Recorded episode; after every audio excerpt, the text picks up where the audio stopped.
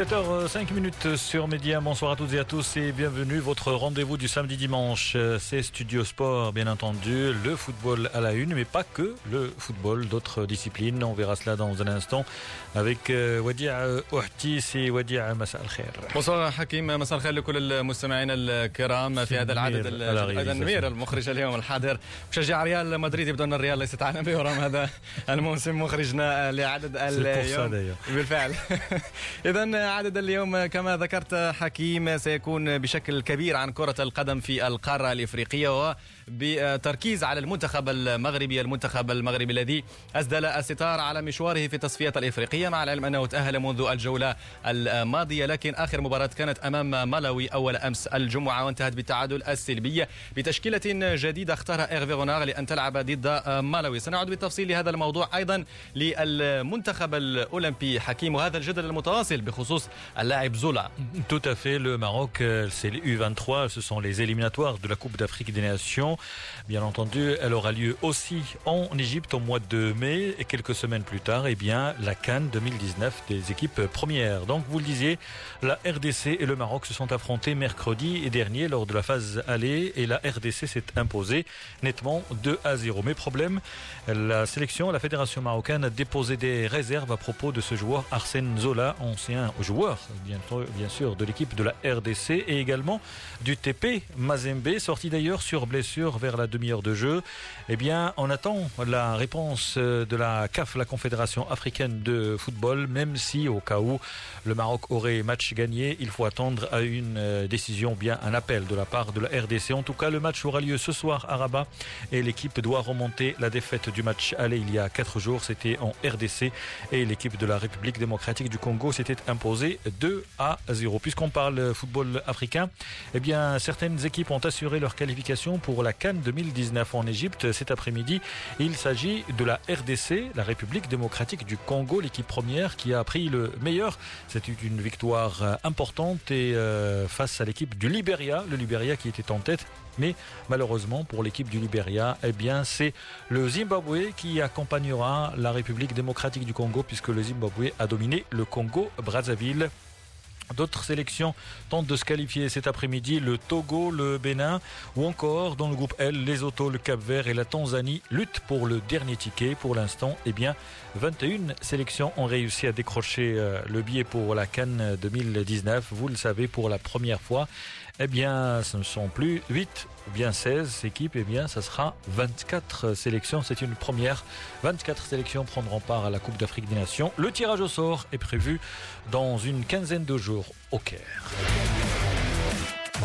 والأمل حكيم مساء اليوم أن يتم مراد كل المغاربيين اليوم برؤية 5 منتخبات مغاربية. منتخب ليبيا الذي يستقبل جنوب إفريقيا، المنتخب الليبي أمامه فرصة تاريخية للذهاب إلى كأس إفريقيا، عليه فقط تحقيق النقاط 3 دون انتظار نتائج خوضة التأهل مباشرة ومرافقة كل من المغرب والجزائر وتونس وموريتانيا التي تأهلت الأخرى للمرة الأولى في تاريخها إلى نهائيات كأس إفريقيا. سنعود إذن للحديث عن المباريات التي أجريت إذن أول أمس وأمس المنتخبات المغربية، الحديث عن الجزائر التي تعادلت مع غامبيا ب1-1 وتونس أمام إسواتيني. الإسواتيني حكيم الذي كان جدل حول اسم هذا الإسواتيني، سوازيلاند، يعني كان نقاش حول اسم إسواتيني. تونس تفوقت إذن على هذا المنتخب برباعية نظيفة. وأيضا سنعود في هذا العدد للقرعة التي أجريت أطوارها في القاهرة، قرعة دوري أبطال إفريقيا دور الربع وأيضا قرعة دور الربع لكأس الكونفدرالية الإفريقية.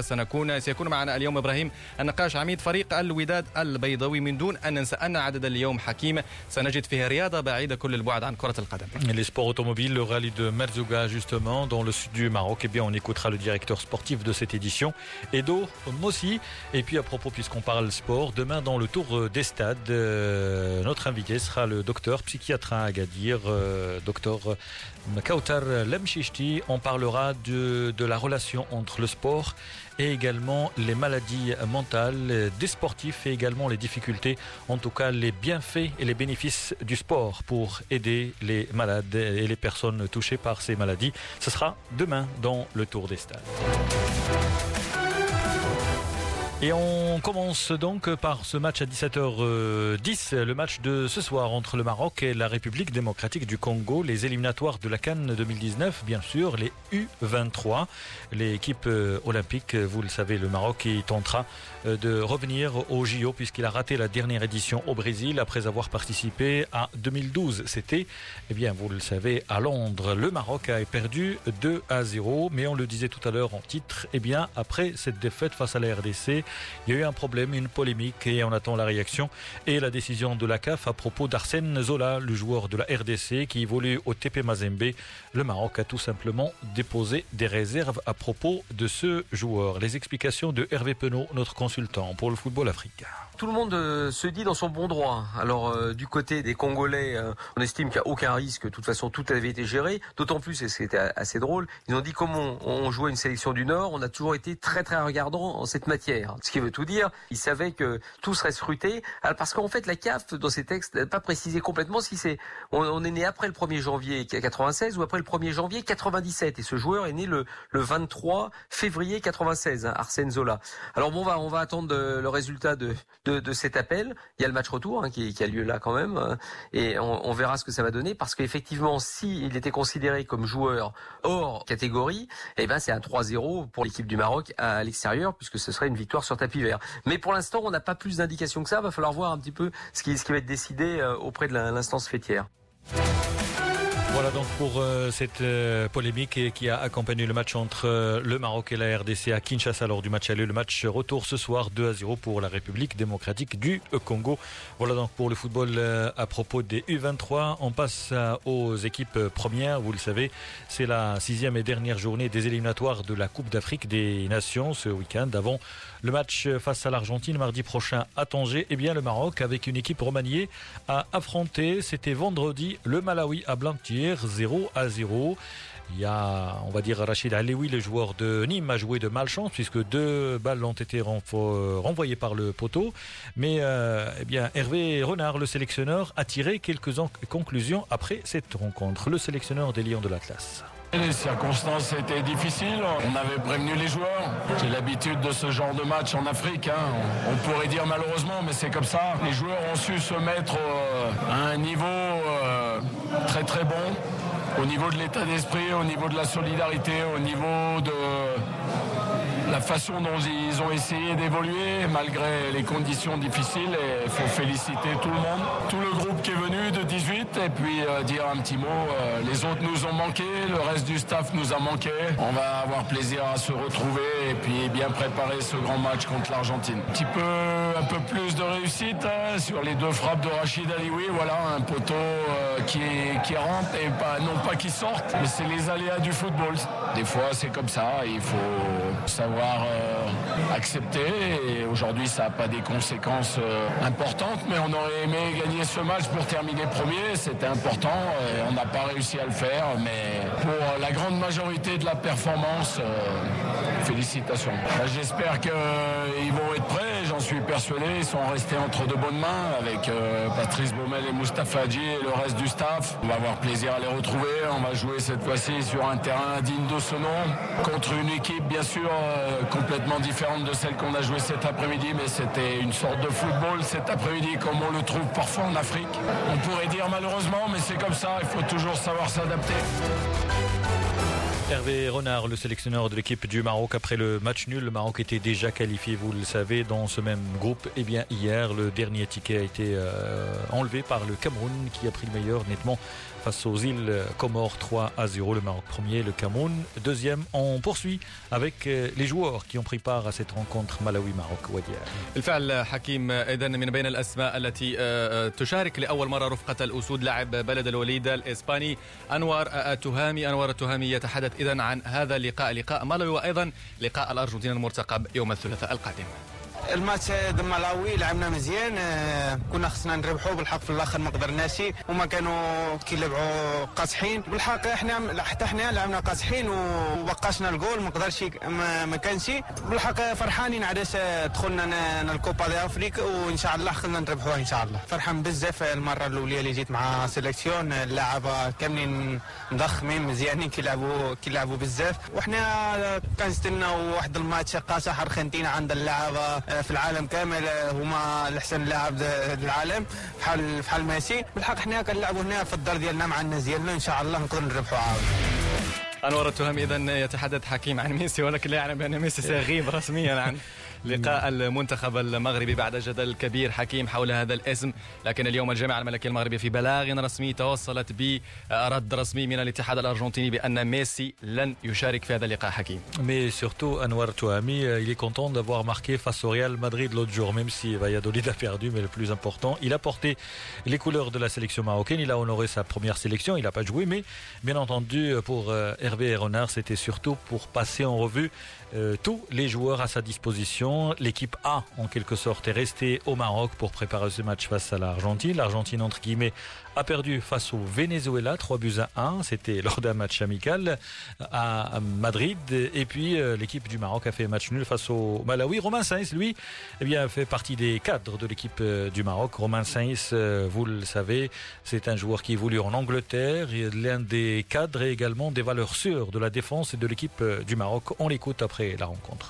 On s'est bien préparé, les 15 joueurs restants. Voilà, on a bien travaillé toute la semaine avec Patrice et Mustapha. C'était très intense. Donc, on savait qu'on allait beaucoup travailler parce qu'on n'était pas nombreux. Donc, c'était un peu différent des derniers stages. Donc, je pense qu'on s'est très bien préparé. Les autres ont fait un bon match au Malawi. Maintenant, on est tous réunis et puis on va préparer tous ensemble le match d'Argentine et en espérant de faire un très bon match ici à Tanger et de remporter ce match surtout. Si Anouar Touhami a marqué face au Real Madrid, eh bien Romain Sainz, oui, a marqué face à Manchester United la semaine dernière. C'était en coupe et son équipe s'est qualifiée.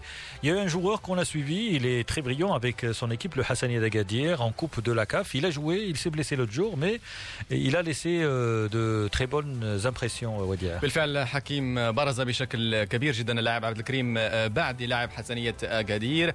الجميل في بعد حكيم هو قوة الشخصية. يعني في أول مشاركة تحس بأن اللاعب يعني له تجربة في ملاعب القارة السمراء، له شخصية. خرج مصابا مع الأسف وكانت هناك مجموعة من الشكوك حول مشاركته من عدمها في مباراة الأرجنتين. كان لنا اتصال يوم أمس لعبد الكريم بعد مباشرة في معسكر الأسود هنا في طنجة، فقدم التوضيحات التالية بخصوص إصابته وأيضا المباراة القادمة أمام الأرجنتين. الحمد لله جلست مع الدكتور يوسين والحمد لله شاف لي الرجل وقال لي ان شاء الله ما عندك والو، غادي ندخل مع الدراري لونطريم وباش فرح حتى اللي ثق فيا وعطاني فرصه كوتش ايرفي رونا. الحمد لله بيان كونسونطري ومستعد لاي مباراه جات ان شاء الله، غادي نقول الكلمه ديالي ان شاء الله. كانت أيضا عبد الكريم بعد لاعب حسنية أكادير والمنتخب المغربي الذي يشارك لأول مرة رفقة الأسود. نذكر بأن مباراة مالاوي شهدت مشاركة 4 لاعبين من البطولة الاحترافية. نتحدث عن بدر بنون في الدفاع الذي قدم، والآخر مباراة جيدة، زكريا حدراف وعبد الإله الحافظي. الثلاثي سيلتحق بفريق رجاء البيضاوي للمشاركة أيضا في كأس السوبر المرتقب يوم الجمعة القادم أمام بطل تشامبيونز ليغ الترجي التونسي. المنتخب المغربي كما ذكرنا سيلاقي إذا نظيره الأرجنتين يوم الثلاثاء القادم في ثالث مباراة ودية على ما أعتقد بين المنتخبين بعد أخيرة في 2004 تحت قيادة الزكي. آنذاك خسرها المنتخب المغربي بالهدف نظيف، جاءت مباشرة بعد الأداء الجيد للأسود بعد كان 2004. جيل جواد الزيري، محا اليعقوبي، مروان الشماخ وأسماء كثيرة. وأيضا في 94 ربما حكيم تتذكر هذا اللقاء تحت قيادة عبد الله بليندا ومارادونا وخسارة المنتخب ب3 أهداف لهدف واحد.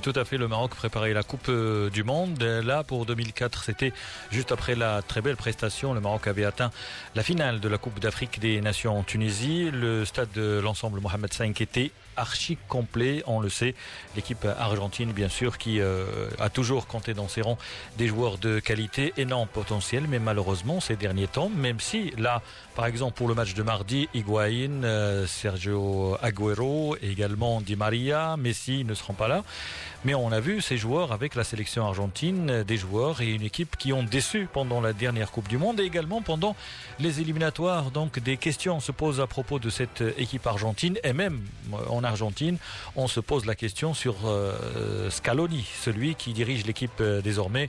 On a connu Scaloni, nous, en tant que supporters de l'équipe du Deportivo La Corogne, puisque eh bien, à une époque, il y avait Neibet, il y avait Bassir, il y avait même Mustafa Hadji qui évoluait dans cette équipe. Donc, il a évolué dans cette équipe, c'était quelqu'un de physique qui jouait, mais on ne sait pas comment il est devenu sélectionneur de l'équipe argentine, d'autant plus que son adjoint est Ayala, ancien excellent défenseur, mais en ce qui concerne l'expérience en tant que entraîneur et sélectionneur, ça laisse à désirer. Et même en Argentine, on se pose la question où vont les joueurs argentins et également où va le football tout simplement argentin. بالفعل حكيم، وأكد أن كوبا أمريكا القادمة ستكون المحك الحقيقي. ستكون أيضا مفاجأة بقالة تكون قبل حتى الكوبا أمريكا في حال خسارة ربما أمام المنتخب المغربي، على اعتبار أن الأسود أمامهم فرصة في ظل الظروف التي ذكرها حكيم، والظروف التي نعلم جميعا بأن المنتخب الأرجنتيني ليس على ما يرام في المباريات الأخيرة منذ كأس العالم في روسيا. على العموم إذا مصطفى حجي أيضا مساعد إيرفي غونار سيلعب للمرة الثانية هذه المرة كمدرب، على اعتبار أنه شارك في مباراة 94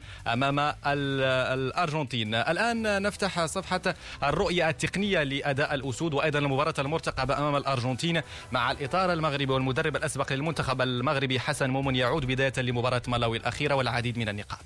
مقابلة أولا كما كان كيعرف الجميع لأنها جات في واحد الظرف للفريق الوطني كان فعلا حصل على ورقة تاع التأهيل لنهائي كأس إفريقيا، وبالتالي فالمقابلة اللي كانت بدينا ضغوطات، وكان معظم الهدف منها هو إعطاء واحد الفرصة لواحد مجموعة اللاعبين إن على مستوى اللاعب اللي كيلعبوا في أوروبا أو اللي كيلعبوا في البطولة الوطنية. وفعلا فمجملا الأداء كان إيجابي أكثر من هذا، أعطت هذه المقابلة فرصة لواحد مجموعة اللاعبين خلالها بينوا على أنهم فعلا حل قميص الفريق الوطني مع حرف الف، ولأكيد انهم ما يعطوا الاضافه للمجموعه اللي هي الان غادي تلعب مع فريق الارجنتين، وبالتالي فبزوغ واحد مجموعه الاسماء كانت اكثر من ايجابيه، وهذا حدثه كيبين على ان فعلا النظره تاع ايرفيغونار كانت نظره اللي هي ثاقبه، نظره اللي هي فعلا في صالح كره القدم الوطنيه. طيب سي حسن مومن، يعني كما ذكرتي مجموعه من الاسماء برزت في هذا اللقاء، على راسها مثلا اسامه الادريسي، ايضا عبد الكريم بعدي على الرغم من انه خرج مصاب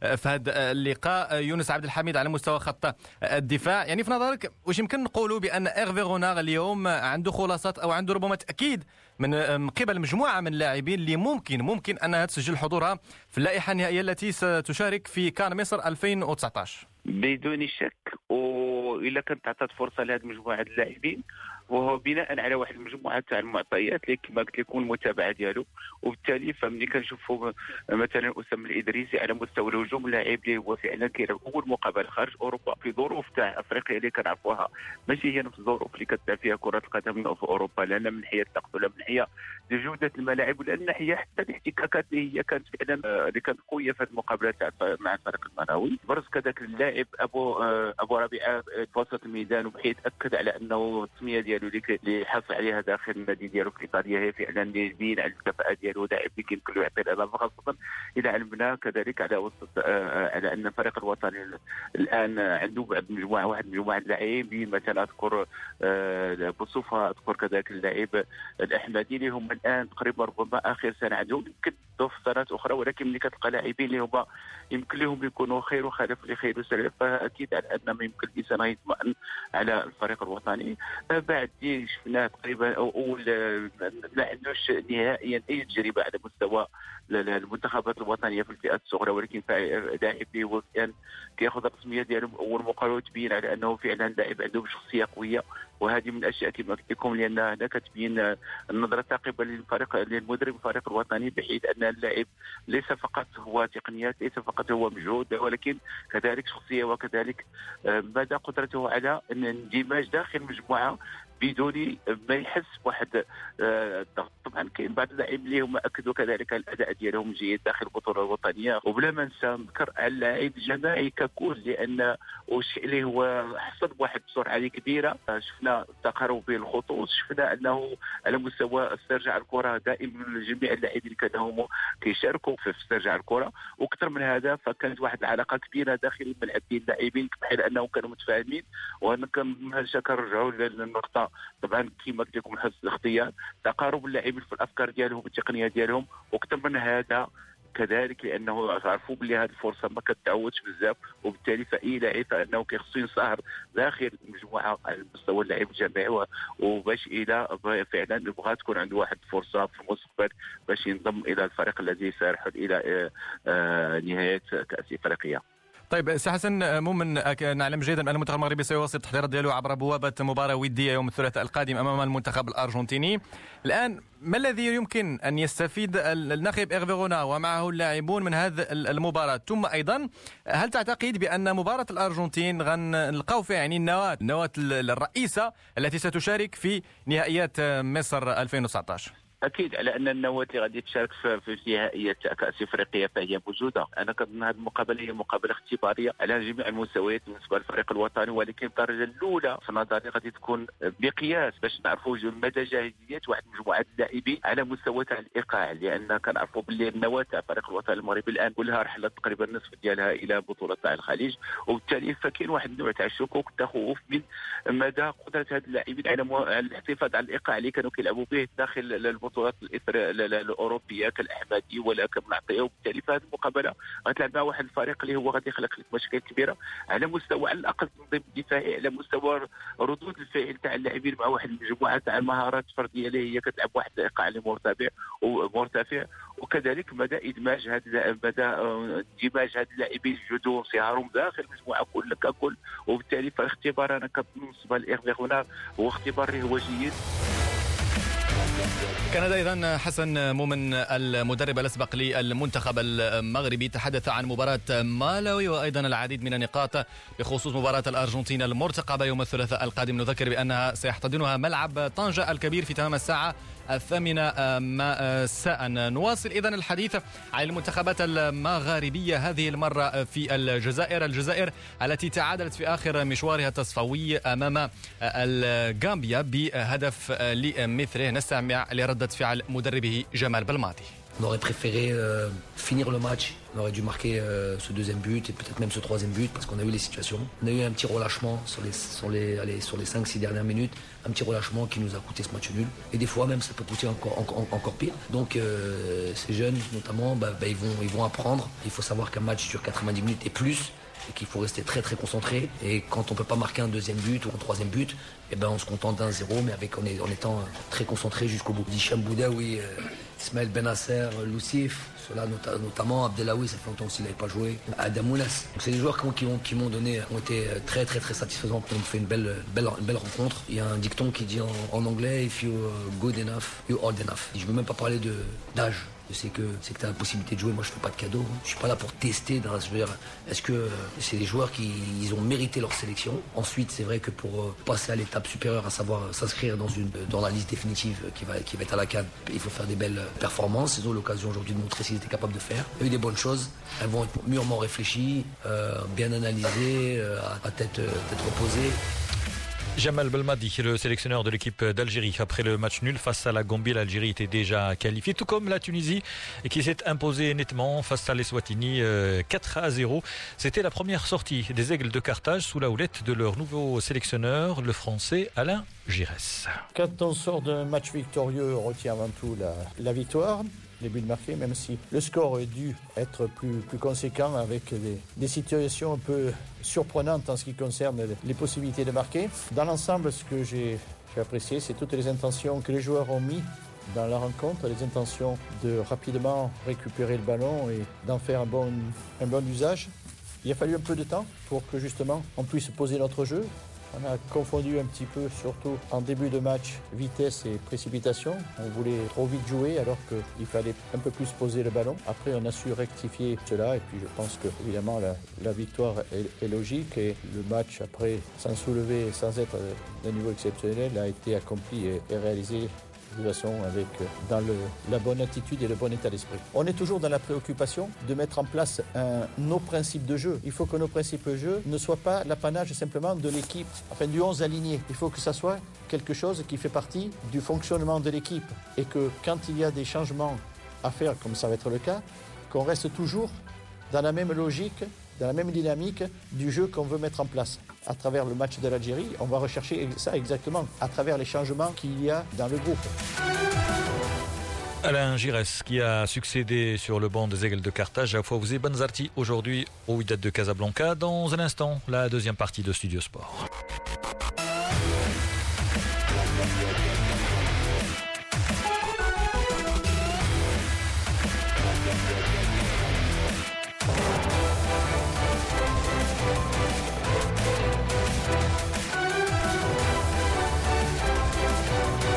الخامسة والدقيقة 33 في استوديوهات ميديا هنا بطنجة. أنتم دائما في الاستماع لبرنامجكم استوديو الرياضة. في الجزء الثاني كنا قد توقفنا في الجزء الأول عند العديد من المحطات. أولا تصفيات الإفريقية لكان 2019 بمصر، الحديث عن المنتخب المغربي، المنتخب التونسي وأيضا الجزائري، كما تحدثنا عن المنتخب الأولمبي الذي سيلاقي نظيره من الكونغو الديمقراطية مساء اليوم في تمام الساعة 7 مساء. لحظة نفتح ملف دوري أبطال إفريقيا لكرة القدم والقرعة التي أجريت الأربعاء الماضي وأسفرت عن مواجهات قوية. الوداد البيضاوي ممثل المغرب سيلاقي حورية كوناكري ذهابا في غينيا، وأيضا قمة مغاربية أخرى أسفرت عنها القرعة. النادي الرياضي القسطنطيني الجزائري يلاقي حامل اللقبات الترجي الرياضي التونسي. في كأس الكاف حسنية أكادير تواجه الزمالك المصري، ونهضة بركان تلاقي غور ماهية الكيني. بداية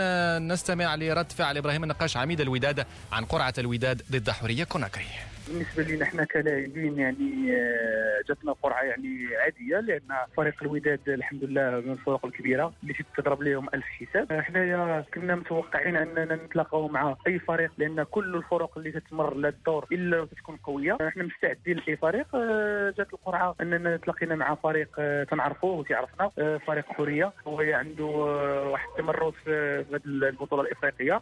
تنتمناو أننا نقدموا واحد الطبق اللي رقم كرة القدم الإفريقية والمغربية، وندوزو الدور إن شاء الله اللي منتظر منا أننا ندوزوه. واخا غتكون مقابلة صعيبة، ولكن ما عندنا حتى شي خيار، لأن الجماهير تتسائل بهاد اللاعبين، ونتمناو إن شاء الله نكونوا عند حسن الظن ديال الجماهير المغربية عامة والجماهير الودادية خاصة إن شاء الله. طيب سي إبراهيم، يعني من الأسئلة المطروحة يعني تجاه فريق الوداد البيضاوي هو اللاعب خارج أرض الوطن، ونعلم جيدا بأن لعبتوا خسرتوا ثلاثة ديال المباريات من أصل 4 خارج الميدان. واش ما عندكمش اليوم يعني ربما عزيمة جديدة من أجل تفادي السقوط في نفس أخطاء المباريات السابقة خاصة خارج الميدان سي إبراهيم؟ بطبيعة الحال ممكن الأخطاء اللي طحنا بهم في مقابلات خارج الميدان غيبقاو في الذهن ديالنا، باش إن شاء الله نحاولوا نتفاداوهم في المقابلة هذه، لأن المقابلة هذه مغايرة على المقابلة ديال دور المجموعات. هذه مقابلة اللي تتكون فيها واحد الحسم خلال 2 مقابلات اللي يخلينا أننا نزيدوا نركزوا 1000% باش ما نحصلوش على الأخطاء اللي طحنا فيهم في مقابلة الخارج الديار. نتمنى إن شاء الله نكونوا في المستوى المطلوب إن شاء الله، ونجيبوا نتيجة إيجابية من عند حورية باش تخلينا نسهل عندنا المأمورية إن شاء الله في الملعب ديالنا إن شاء الله. طيب على ذكر الملعب سي إبراهيم النقاش، اليوم وهل لكم ثقة كاملة في أن جمهور الوداد سيتحمل مرة أخرى عبء التنقل إلى الرباط أو إلى أحد المدن الأخرى بطبيعة الحال، على اعتبار أنكم ستستقبلون مرة أخرى في ربع النهائي على أرضية ميدان غير أرضية ملعب محمد الخامس؟ وصراحة هذا الشيء تألمنا نحن كلاعبين ولا كمسؤولين، يعني على أساس أننا تنبغيو اننا نلعبوا في مركب محمد الخامس امام الجمهور ديالنا وفي المدينه الرسميه ديال فريق الوداد، لان الجماهير ممكن تجي للملعب ولكن تزيد عليها عبء ديال الطريق. هذا شويه اللي تيخلي تنتاسفوا ليه. رغم ذلك الجماهير الوداديه غادي تتحمل المعاناه ديال الطرق، لانهم ما تيهمهم الا ان يجيو يشجعوا الفريق ديالهم ويشجعوا اللاعبين ديالهم. هذا الشيء اللي هنايا تنتصوروه في الجماهير اللي صراحة تنشكروها جزيل الشكر، ونتمنى إن شاء الله أننا نخففوا عليهم من هذا العبء هذا بشي نتيجة إيجابية إن شاء الله، ونفرحوهم إن شاء الله بحول الله. كان أيضا إبراهيم نقاش عميد فريق الوداد البيضاوي تحدث عن القرعة التي أوقعت الوداد في مواجهة حورية كوناكري. مباراة ذهاب مرتقبة يوم الجمعة 5 أبريل القادم خارج الديار هناك في غينيا. وبالحديث عن كرة القدم نفتح اللحظة صفحة احتفال الرجاء البيضاوي بالذكرى 70 لتأسيسه، وأيضا الاستعداد الهام للمباراة الهامة، المباراة الإفريقية التي ستجمع الفريق الأخضر ضد الترجي الرياضي التونسي حامل لقب تشامبيونز ليج الإفريقية يوم الجمعة القادم في العاصمة القطرية الدوحة.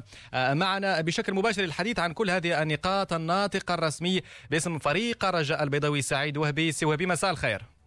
مساء الخير وشكرا على الاستضافة. طيب سي وهبي، بداية يعني أول ردة فعل من قبلكم يعني كمكتب مسير للرجاء، كيف تابعتم الاحتفاليات، احتفالية الجماهير بالذكرى السبعين لتأسيس الفريق الأخضر؟ ففعلا فاحنا فخورين بالجمهور ديالنا وبالاحتفالات اللي قام بها، والحمد لله الاحتفالات دازت نهار 20 مارس في أجواء احتفالية وأجواء هادئة. وبهذه المناسبة تنوجه باسم المكتب واسم السيد الرئيس التشكرات ديالنا والتحيات ديالنا لجميع المكونات ديال الجمهور ديالنا. طيب سي وهبي، أكيد أن أي مناسبة احتفالية هي فقط من أجل رمزية يعني، ولكن يبقى الأهم هو الحديث عن الحصيلة والحديث الآن عن ما هو آني. أكيد بأن الكل تابع أن مكتب الرجاء عقد اللقاءات مع العديد من الألترات وجمعيات يعني مشجعي فريق الرجاء البيضاوي. ما هي أهم خلاصات هذه اللقاءات، وهل تعتقد بأن هذه السياسة التواصلية الجديدة ستفيد بشكل كبير فريق الرجاء البيضاوي في الاستحقاقات القادمة؟ شكرا. أنا بدون نقول جوابك على هذا السؤال فغنكمل على الاحتفالات. فالاحتفالات ديال الذكرى السبعين لتأسيس فريق الرجاء الرياضي فما تتحصرش في يوم 20 مارس، فاحنا غادي نحتفلوا بهذه الذكرى طوال السنة، وهاد طوال السنة عندنا بزاف ديال المنشآت إن شاء الله اللي غنخرجوهم على أرض الواقع. المنشأ الأول اللي غنخرجوا على أرض الواقع هي الأكاديمية ديال بوسكورة اللي تنعلن بصفة رسمية للجمهور الكريم أن الأشغال انتهت بصفة نهائية في الأكاديمية، وإحنا الآن في طور تجهيز الأكاديمية، وإن شاء الله في خضوع 2019 فالأكاديمية غادي تشن وغتخرج الوجود. وهذه الهبة الملكية اللي إحنا فخورين بها غادي إن شاء الله نوضحوها على أرض الواقع. الجوهر ديالها هو التكوين. فالأكاديمية أدولة ديال الملاعب وديال المنشآت اللي فيها، فهي غتكون طوال السنة 60 طالب أو لاعب ديال كرة القدم دون لو كادر دو سبور إيتود. فإن شاء الله إحنا فخورين باش إن شاء الله الجيل الأول ديال الأكاديمية غادي إن شاء الله يدخل في 2019. من بين المشاريع ديال التأسيس وديال الاحتفالات ذكرى 70 فهناك إنشاء كتيب أو كتاب اللي غادي يجسد تاريخ المجيد ديال فريق الرجاء البيضاوي طوال 70 سنة. غيكون شريط وثائقي، غيكون ميوزي، وغيكون ليمن دي كلوب نشيد الفريق اللي غيكون بشراكه مع لي زولترا ديالنا. فاحنا فخورين وتنعرفوا لو بارتيغيموان ديال الاغاني وديال الاهاجيز ديال الجمهور ديالنا، فغتكون واحد الشراكه بين المكتب المسير ولي زولترا باش نخرجوا ان شاء الله في غضون 2019 واحد النشيد رسمي ديال فريق الرجاء الرياضي. فيما يخص السؤال ديالك على الاجتماعات مع لي زولترا، ففعلا هنا كاين واحد السياسه تواصليه، فاحنا الخيار ديالنا هو التواصل وتعيين ناطق رسمي ودوله ديال الشخص ديالي. تعيين ناطق رسمي فهو واحد ميساج، واحد سينيال للناس ديال الصحافه للتواصل بطريقه شفافه وبطريقه صريحه ولتكذيب الاخبار اللي متى تكون صحيحه ولتاكيد الاخبار باش ننوروا الراي العام وننوروا الجمهور ديالنا. فكان في هذا الاطار ديال التواصل اول اجتماع كان مع اللجنه المركزيه للصحافه. هذا الاجتماع دات هذه واحد شهرين، هذه واحد 3 اسابيع كان واحد اجتماع مع المكتب لو كونسلتاتيف ديال فريق الرجاء الرياضي الاستشاري اللي فيه جميع الرؤساء، اللي عطيناهم نبذه على المسار ديال الفريق من سبتمبر حتى الان، النتائج، المسائل اللي دات والمسائل اللي ما داتش. بهذه المناسبه تنشكروا المكتب الاستشاري على السند ديالو الغير مشروط للرئيس والنادي والمكتب المديري لفريق الرجاء الرياضي. فهذا الخيار هو التواصل. هذه واحد الاسبوع كان واحد اجتماع مع لي زولترا، وغدا ان شاء الله غتكون تتمه ديال هذا الاجتماع مع لي زولترا ديالنا باش نتصنتوا لهم، نعرفوا المطالب ديالهم، نفسروا لهم المسائل اللي بغينا نديرو، نفسروا لهم الاهداف ديالنا والطرق ديالنا، وتنتحاوروا معاهم وتنتجاوبوا معاهم وتناخذوا بعين الاعتبار الانتقادات ديالهم البناءه. وان شاء الله هادشي كلشي باش يمكننا نحطوا الفريق الرجاء الرياضي في الطريق الصحيح هاد السنه والسنوات المقبله باذن الله. طيب سي سعيد ويبي، قبل ما نتحدثوا على اللقاء السوبر المرتقب اللي كينتظروه الجمهور الرجوي وايضا المغربي بصفه عامه، يعني امامي الان بلاغ بعض الالتراات اللي التقاتكم، يعني اولا شكرت المبادره بطبيعه الحال، ولكن كانت هناك انتقادات حول الاختيارات ربما التقنيه، حول ايضا ربما الدخول المكتب المسير لفريق الرجاء في الميركاتو الموسم المقبل، كانت هناك وعود ربما بحسبهم بان الموسم القادم غتكون انتدابات وازنه، يعني بغيناك انت تقربنا من هذا الامر، هل بالفعل فريق الرجاء بالنظر للوضعيه الماديه التي مازال يحاول المكتب ان يتعامل معها، هل بالفعل فريق الرجاء الموسم المقبل سيقوم بانتدابات وازنه في الميركاتو الصيفي؟ ساعة الاستئناف الرئيس صرح بها رسميا، ان شاء الله السنه المقبله غيكونوا انتدابات وازنه لتتوازن الطموحات ديال الجمهور ديالنا وليزيلقا ديالنا وطموحات جميع الهاري ديالنا، فهذا وعد ديالنا، فحنا تنعلموا بصفه رسميه ان السنه المقبله ان شاء الله غتكون انتدابات وازنه، ولكن في نفس الوقت غنبقاو مركزين على التكوين، غنبقاو مركزين على ان الفريق ان شاء الله في سنه 2021 و2022 70 حتى 80% من العناصر ديالو غيكونوا مكونين في مدرسه الفريق. Voilà, donc c'est Wahbi, Hakim Tamim est avec vous. Moi j'anticipe et je pose une question sur le match de la semaine prochaine.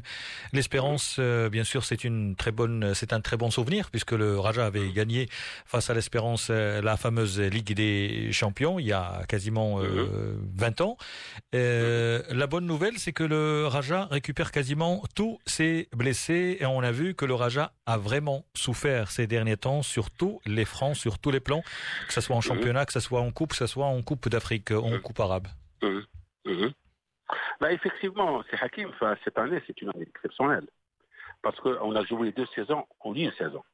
Jusqu'à présent, on a joué 50 matchs. À la fin du championnat, on va jouer entre 60 et 65 matchs, soit un nombre très important et très élevé de nombre de matchs joués. Ça, c'est pas une justification, c'est une réalité. Cette accumulation des matchs nous a causé un certain nombre de problèmes au niveau des blessures des joueurs. Et comme vous l'avez bien dit, Inch'Allah, le match des Supercoupes, on récupère tous nos joueurs, sauf Jbera, qui est rentré maintenant dans le groupe et qui suit un protocole de guérison. Le match de l'Espérance de Tunis à Doha, l'équipe dirigeante a mis tous les moyens pour que nous puissions, Inch'Allah, remporter cette victoire. Après le retour du Congo-Brazzaville, entre parenthèses, l'aller et le retour du match contre Otono, c'est 15 000 kilomètres. Soit, et en deux jours. On est parti le vendredi et on est revenu dimanche matin. Donc, on a mis tout ce qu'il faut pour que l'équipe puisse récupérer. Aussi bien des séances de massage, de relaxation, de cryothérapie, un régime alimentaire adéquat pour mettre l'équipe sur une orbite pour que nous puissions honorer, d'une part, le football national, Inch'Allah, ramener cette coupe prestigieuse dans la bibliothèque du club. Nous partons le 25, demain. Aujourd'hui, c'est un jour de repos. On part demain. On va s'entraîner à l'académie Aspire le 26 et le 27. Le 28, on va s'entraîner sur le terrain où se va se dérouler le match. Et tout est mis en place pour que l'équipe mènera ce match plutôt, entre parenthèses, cette bataille, pour que nous puissions la remporter. Voilà, donc juste parce que, bien sûr, il faut être optimiste, mais n'empêche que le Raja a réussi de très belles choses et il faut comprendre aussi que les joueurs, même les supporters, il y a une fatigue qu'on appelle une fatigue émotionnelle parce qu'il y avait beaucoup d'enjeux et le Raja doit surtout préparer la saison prochaine, même si rien n'est encore perdu en championnat. Certes, le WAC est encore en tête, mais la deuxième place reste en jeu et un bon résultat face à l'Espérance pourrait relancer cette équipe, mais au cas où, par malheur, il y a une contre-performance, il faut quand même encourager cette équipe du Raja et les joueurs qui ont fait des sacrifices, les responsables, bien entendu, les supporters. Restez, bien sûr, humbles en cas de victoire ou encore en cas de défaite, Wadia. بالفعل حكيم، وهذا هو السؤال المطروح. فريق الرجاء البيضاوي أمامه أيضا فرصة، خصوصا أن مطلب الجماهير حكيم هذا الموسم هو اللعب على مركز مؤهل إلى تشامبيونز ليغا الإفريقية، مطمح كل الجماهير وأعلنته أيضا الجماهير، وأيضا ربما حتى المكتب المسير سيعمل على هذا الجانب. آخر سؤال سي وهبي، يعني قراءتك، يعني نعلم بأن أنت متابع للرجاء منذ مدة، قراءة يعني عامة لهذا اللقاء، هل ترى بأن فريق الرجاء البيضاوي قادر على تجاوز عقبة الترجي الرياضي التونسي؟ ففي مقابلات كرة القدم جميع الاحتمالات واردة. فاللي غيمكن لي نأكد لكم أن التحضير لهذه المقابلة تم بطريقة عقلانية وبطريقة علمية. فاللاعبة خضروا واحد اليومين راحة وداروا التدريب اللازمة وغادي نمشيو للضحى مكملين الصفوف ديالنا إن شاء الله. طبيعة الحال نتمناو ننتصروا وغادي نديروا كل ما في جهدنا باش ننتصروا. اللعابة غيديروا لي عليهم، المكتب المسير، المحبين. مكتب تتعلم أن الملعب جميع الأماكن لي بلاص الأماكن اللي مخصصة فريق الرجاء هذه فهي تباعت على آخرها. غنكونوا مؤازرين الجمهور ديالنا اللي غيتنقل من الدار البيضاء ولا غيتنقل من الدول مدن الخليج وغيتنقل من أوروبا. ونتمنوا إن شاء الله نكونوا في المستوى ونفرحوا الجماهير ديالنا ونجيبوا لا سوبر كوب ديالنا معنا للضحى. هذا ما نتمناه سي سعيد وهبي، الناطق الرسمي باسم فريق رجاء البيضاء. نشكرك مرة أخرى على تواصلك الدائم، ونتمنى من كل الأندية المغربية أن تسير على نفس النهج، وأن يكون التواصل الحكيم هو الأساس في جميع الأندية المغربية بدون استثناء. نشكرك سعيد وهبي مرة أخرى. شكرا. Merci Saïd Ouahabi, le porte-parole du Raja de Casablanca. Bonne chance au Raja, également aux autres équipes marocaines qui participent aux compétitions africaines. L'Ouida de Casablanca en Ligue des Champions et puis la Renaissance de Berkane et également le Hassania d'Agadir en Coupe de la CAF. À 17h49, on change de discipline pour parler sport automobile avec le rallye de Merzouga dans le sud du Maroc. Pour évoquer cela, Edo Mossi, c'est le directeur sportif de cette épreuve. C'est la 10e édition, donc le premier anniversaire avec 2 chiffres. C'est un grand honneur pour nous d'organiser encore une fois dans le sud marocain une course qui sera fréquentée par plus de 100 pilotes. On aura aussi la chance d'avoir Nasser al Attiyah, le fresh vainqueur du Dakar dans la catégorie auto, qui sera sur la grille du départ. Et donc c'est un nouveau challenge que toute l'équipe de Merzouga Rally récolte cette année pour faire le mieux et pour continuer une tradition de rallye école qui forme les futurs talents du Dakar, parce que comme vous le savez, c'est un rallye qui permet à tous les participants qui terminent le rallye sans pénalité de se qualifier pour le Dakar. Donc c'est une manche très importante. Voilà, donc une manche très importante, et on l'a remarqué, il y a plus en plus d'affluence concernant les automobilistes qui viennent de plus en plus participer au rallye de Merzouga. Parlez-nous un peu justement de ce plateau, de la compétitivité des automobilistes qui seront durant cette semaine au Maroc. Oui, tout à fait. Nous avons tous les 5 continents du monde qui sont représentés par des pilotes qui arrivent vraiment de partout. Plus de 25 nationalités seront au départ. Les catégories sont 3. Il y a les motos, les quads et les side-by-side, que c'est des buggy. Et Nasser al Attiyah notamment, il roulera dans la catégorie side-by-side. Il y a plusieurs pilotes moto aussi qui sont gagnés le Dakar, gagnés des spéciales sur le Dakar, comme Adrien Van Beveren, Oriol Mena. Il y aura des débutants qui sont très très forts dans des autres disciplines, donc un plateau tout à fait de très haut niveau. Cette épreuve du rallye de Merzouga durant 5 étapes, est-ce que vous pouvez nous en dire plus sur ce parcours? Est-ce qu'il a été modifié par rapport aux éditions précédentes? Oui, tout à fait. C'est un parcours best-of, parce que toutes les fois qu'on se retrouve devant un papier blanc pour envisager comment il sera l'édition suivante, c'est toujours très difficile de changer. Et cette année, nous avons vraiment décidé de reprendre toutes les plus belles spéciales, tous les passages qui ont marqué dans l'esprit le rallye, des victoires de pilotes, des passages qui ont été techniques et que les pilotes rappellent souvent. Donc au menu, il y aura tout. Du sable, des pistes caillouteuses, des dunes, des rivières ensablées. Vraiment un mix qui fait en sorte que le Merzouga Rally soit apprécié par tout le monde, parce que aussi on est dans une région où c'est très très beau faire du rallye raid. Voilà, donc une belle semaine de compétition s'annonce à Merzouga. Comme toute dernière question, on pourrait peut-être souligner un mot concernant la participation marocaine peut-être? Oui, tout à fait. Comme d'habitude, nous allons avoir des pilotes marocains qui roulent sur la course. Notamment, il faut rappeler Ali Hanan, que c'est un pilote de la région de Merzouga qui a déjà participé plusieurs fois dans la catégorie quad.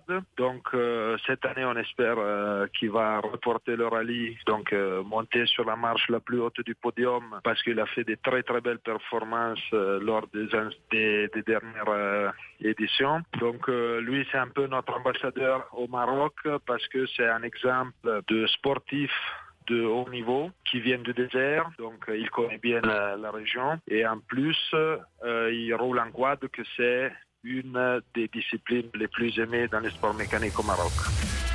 Les sports automobiles et le rallye de Merzouga pour mettre un point final à cette édition de Studio Sport. Le sport revient sur Mediam chaque jour, vous le savez, de 17h à 18h. Et puis dans les rendez-vous sportifs le matin, la mi-journée et également le soir. Merci à Monsieur Nuir pour la réalisation. Excellent début de soirée à l'écoute de Mediam.